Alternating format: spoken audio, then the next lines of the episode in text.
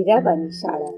ભાગ બે, લેખન પલ્લવી ભટ્ટ હીરાબાએ શાળામાં કાર્ય કરતા કરતા અને મુખ્ય અધ્યાપક તરીકે એટલા બધા સંસ્મરણો આપ્યા છે કે કયા પ્રસંગો લેવા, કયા છોડી દેવા વગેરેની પસંદગી થોડી મુશ્કેલી ભરી છે.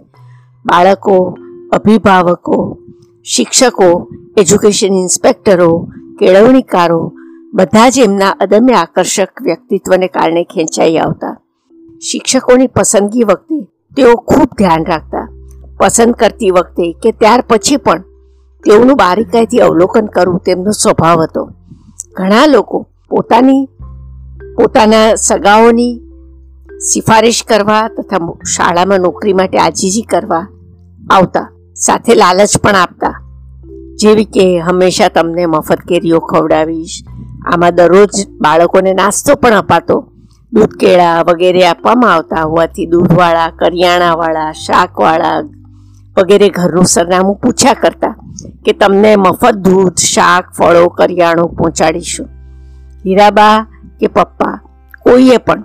એમને અમારા ઘરમાં પેસવા દીધા નહીં. કડક શબ્દોમાં ક્યારેક વઢીને કે ક્યારેક પ્રેમથી તેમને પાછા કાઢ્યાનું મને નાનપણમાં પણ સ્મરણ છે. એમના સિદ્ધાંતોમાં અડગ રહીને કોઈ પણ લાલચ કે દબાણમાં આવીને એમણે કોઈને પણ ઘરમાં પેસવા દીધા જ નહીં. બાળમંદિરમાં એકવાર નવા આવેલા શિક્ષિકા ફળોનો ફળો વિશે પાઠ આપી રહ્યા હતા. આ કેળું છે, કેવું છે? લાંબુ અને હાવભાવ તથા આંખોમાં વિકૃત હાસ્ય. આ સફરજન, આ સંતરું ગોળ ગોળ, પાછું એ જ વિકૃત હાસ્ય મોઢા પર. સાંજે તે દિવસે જ્યારે વર્ગમાં શું શું નવું કર્યું, એની ચર્ચા ચાલી રહી હતી, ત્યારે હીરાબેને આ શિક્ષિકાને બોલાવ્યા અને કહ્યું, બેન, આ બાળકો અત્યંત નિષ્પાપ અને નિર્દોષ છે. તેની સામે આપણી વિકૃતિઓ પ્રગટ કરીને કેવું શિક્ષણ આપીએ છીએ આપણે? આ ન જ ચાલે. કાલથી શાળામાં આવતા નહીં. શિક્ષક ભલે સામાન્ય લાગતો હોય, પણ તે શીખવા માટે તત્પર છે તેનામાં સ્વયં શિસ્ત છે, તે નિયમિત છે, તે પોતાની ભૂલ સ્વીકારીને સુધારવાની કોશિશ કરે છે, વગેરે બાબતો પર તેઓ ખૂબ મક્કમ રહેતા. તેમનું અવલોકન ખૂબ સૂક્ષ્મ સાથે સમજણ વ્યાપક હતી. તેનો પરિચય મા બાપોને જ્યારે તેઓ પોતાના બાળકને શાળામાં દાખલ કરવા આવતા ત્યારે થતો. ખૂબ ધીરજપૂર્વક તેઓ બધી, બધાની વ્યક્તિગત મુલાકાતો લઈને જ પ્રવેશ આપતા. ત્યારે પણ ડોનેશનની પ્રથાને નહીં, પણ લાયકાત તથા માતા પિતાના ઉછેરને જ મહત્વ આપતા. તેઓ રાત, રાતોની રાતો જાગીને બાળકોના પ્રગતિ પત્રક લખતા. દરેક બાળકની કેસ સ્ટડીને વધુ મહત્વ આપી. તેમના અવલોકન સ્પષ્ટ, સચોટ રીતે લખીને દરેક બાળકે કેટલો વિકાસ સાધ્યો છે તેની અચૂક નોંધ લખતા. આને કારણે અભિભાવકોને પોતાના બાળકની શક્તિ તથા મર્યાદાઓનો પૂરેપૂરો ખ્યાલ આવતો હતો. દરેક છ મહિને માતા પિતાને બાળ મંદિરમાં પોતાના બાળકો સાથે રમવા બોલાવતા. શિક્ષકોને તથા માતા પિતાઓને પણ તેઓ એમ જ કહેતા કે તમે બાળકોને શીખો નહીં. એ જરૂરી છે છે જ નહીં. પરંતુ અવલોકન જ કરો, બાળક કઈ રીતે સાધન રમત રમે છે? પછી એ જીવન વ્યવહાર હોય, વિજ્ઞાન અનુભવ હોય, મુક્ત વ્યવસાય હોય કે હસ્ત વ્યવસાય હોય. તમારે વચ્ચે પડીને લાવ હું તને બતાવું લાવ હું તને શીખવાડું કહેવાની જરૂર જ નથી. સૂક્ષ્મ અવલોકન જ બાળ શિક્ષણનો પાયો છે. તેથી તમને તરત ખ્યાલ આવશે કે તમારું બાળક ક્યાં મૂંઝાય છે અને કઈ રીતે પોતે જાતે શીખે છે. આ એમનો દ્રઢ આગ્રહ રહેતો. અવલોકન અને તેના પરથી તારણ. અને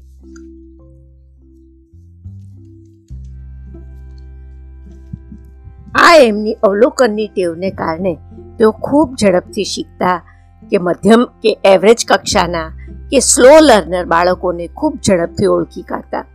દરેક વર્ગમાં અમુક હોશિયાર, અમુક મધ્યમ બાળકો તો હોવાના જ, પરંતુ હોશિયાર બાળકોનો અલગ વર્ગ તેઓ કદી કરતા નહીં. તેઓ કહેતા કે આ પ્રમાણે કરવાથી અભિભાવકો શિક્ષકો અને બાળકોમાં પણ એક પ્રકારની ગુરુતા ગ્રંથિ આવી જાય છે. સ્લો લર્નર બાળકોના માતા પિતાઓને એમણે કદી નિરાશ કર્યા નથી. પરંતુ આવા સ્લો લર્નર બાળકોનો એક અલગ વર્ગ તારવીને તેઓ એમને ઉત્સાહ અને જોશ ભરીને ખૂબ ઉત્તેજન આપતા. તમે બહુ વહાલા અને સુંદર બાળકો છો. તેથી બાળ મંદિરના બીજા બાળકો ભલે છૂટી જાય પણ તમારે તો અમારી સાથે થોડું વધારે વખત રમવાનું. થોડી વધુ મજાની વાતો કરવાની. આમ સ્લો લર્નરનું લેબલ એમણે કદીએ બાળકોને ચીટકાડ્યું નહીં. પરંતુ આ બાળકોને શીખવવા માટે વધુ કાબેલ અનુભવી શિક્ષકને સોંપતા. જેઓ દરેક વર્ગમાંથી આવા ચૂંટાયેલા બાળકોને બાળમંદિરના છૂટ્યા પછી પોતાની સાથે રમાડતા. સાધન રમત, વાંચન, લેખન વગેરેમાં વધુ ધ્યાન આપતા. આ દરરોજના અડધો પોણો કલાકના આપીને બાળકોને એવા સરસ તૈયાર કરી દેતા કે વર્ષને અંતે તેઓ વાંચન, લેખન, ગણન વગેરેમાં ખૂબ કેળવાઈ જતા અને બધા બાળકોની સાથે કદમ મિલાવી દેતા. પ્રાથમિક શાળામાં પણ આ પદ્ધતિ ચાલુ રહેતી. ખૂબ કેળવાયેલા અનુભવી શિક્ષકોને જ આવો વર્ગ સોંપાતો. ચોથા વર્ગ ધોરણ સુધીમાં તો બધા જ બાળકોમાં કોઈ હોશિયાર, કોઈ નબળો, કોઈ સ્લો લર્નર કોઈ ફાસ્ટ લર્નર વગેરે બધા ભેદો ભૂસાઈ જતા. મૂલ્યમાપનની તેમની ટેવો અને ખાસિયતો જુદી જ હતી. તેઓ શૈક્ષણિક પાત્રતાની સાથે સાથે સમૂહ જીવનમાં બાળક કેવો વ્યવહાર કરે છે, કઈ સારી ખરાબ ટેવો તેનામાં છે વગેરેનો પણ અભ્યાસ કરતા. તેને, તેમણે પિક્ટોરલ ગ્રેડની શરૂઆત કરી હતી. ચિત્રમય મૂલ્યાંકન બાળક વિમાનમાં છે, રેલવે ગાડીમાં છે, સાયકલ પર છે, બળદગાડામાં છે. એનો ચાર્ટ દરેક વર્ગમાં રહેતો. દરરોજ પ્રાર્થના પછી, સુવિચાર વગેરે પછી, દસથી પંદર મિનિટ, કોઈ વાર શ્રુત લેખન, કોઈ વાર અનુલેખન, કોઈ વાર સ્વતંત્ર લેખન અને એમ જ નાસ્તો પીરસતા પીરસતા ભાષાની કવિતાઓ, ગણિતના પહાડા, સંસ્કૃતના શ્લોકો, બોલવાના એટલે બોલવાના જ. દરરોજનું કાર્ય તપાસીને શિક્ષક કહે, વાહ મલાયભાઈ તમે આજે બધા દાખલા સાચા કર્યા છે, અક્ષર પણ સુધાર્યા છે, શ્રુતલેખન પણ સુંદર છે. જો તમે આવું સુંદર કાર્ય રોજ કરશો, તો આગાડીમાંથી વિમાનમાં આવી જશો, હું કે? દરેક વર્ગમાં પિક્ટોરલ ગ્રેડની ચાર્ટની સાથે સાથે રોજના હવામાનનો ચાર્ટ, દરરોજના કામોની વહેંચણી વર્ગ સફાઈ નાસ્તો પીરસવો વગેરેનો ચાર્ટ હસ્તકામ ચિત્રકામના નમૂનાઓ તો હોય જ. વર્ગની બોલતી દિવાલો. પરંતુ એ સાથે સાથે અતિ મહત્વનું એટલે શિક્ષકનું, બાળકો સાથેનું વર્તન. કોઈને શારીરિક, માનસિક રીતે શિક્ષા તો નથી થતી ને? એની કાળજી કેવી રીતે લેવાય? દરેક વર્ગમાં એક શિક્ષક અને એક હેલ્પર. હેલ્પર એટલે એવા બહેનો કે જે મરજિયાત રીતે સ્વેચ્છાએ થોડુંક જ માનધન લઈ પોતાની સેવા આપનાર માતાઓ કે બહેનો, જે શાળામાં કંઈક સેવા આપવા ઉત્સુક હોય, એવા બહેનોની હેલ્પર બનાવવામાં આવતા. શરત એટલી કે તેમને જ્યાં પોતાનું બાળક કે પોતાના ઓળખીતાનું બાળક ભણતું હોય એ વર્ગમાં નહીં જવાનું. હેલ્પર શિક્ષકો દરેક બાળકની, દરેક વિષયની, દરેક કાર્યની લીટીએ લીટી વાંચે, તપાસે, વર્ગ શિક્ષકને મદદ કરે. શિક્ષકે પણ નોટો તો તપાસવાની જ. સાથે સાથે માતા પિતાઓને કે બાળકોને તેઓને જ્યારે પણ પ્રિન્સિપાલને મળવું હોય તો એમને છૂટ.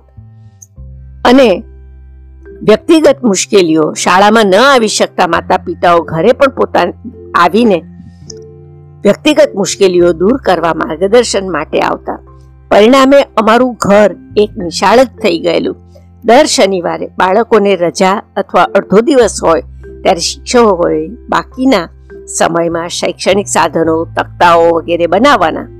આથી દરેક વર્ગની દિવાલો પર થયેલા, થઈ થઈ ગયેલા, થતા રહેલા, હવે થવાના પાઠોના ચાર્ટ મુકાતા જ રહેતા.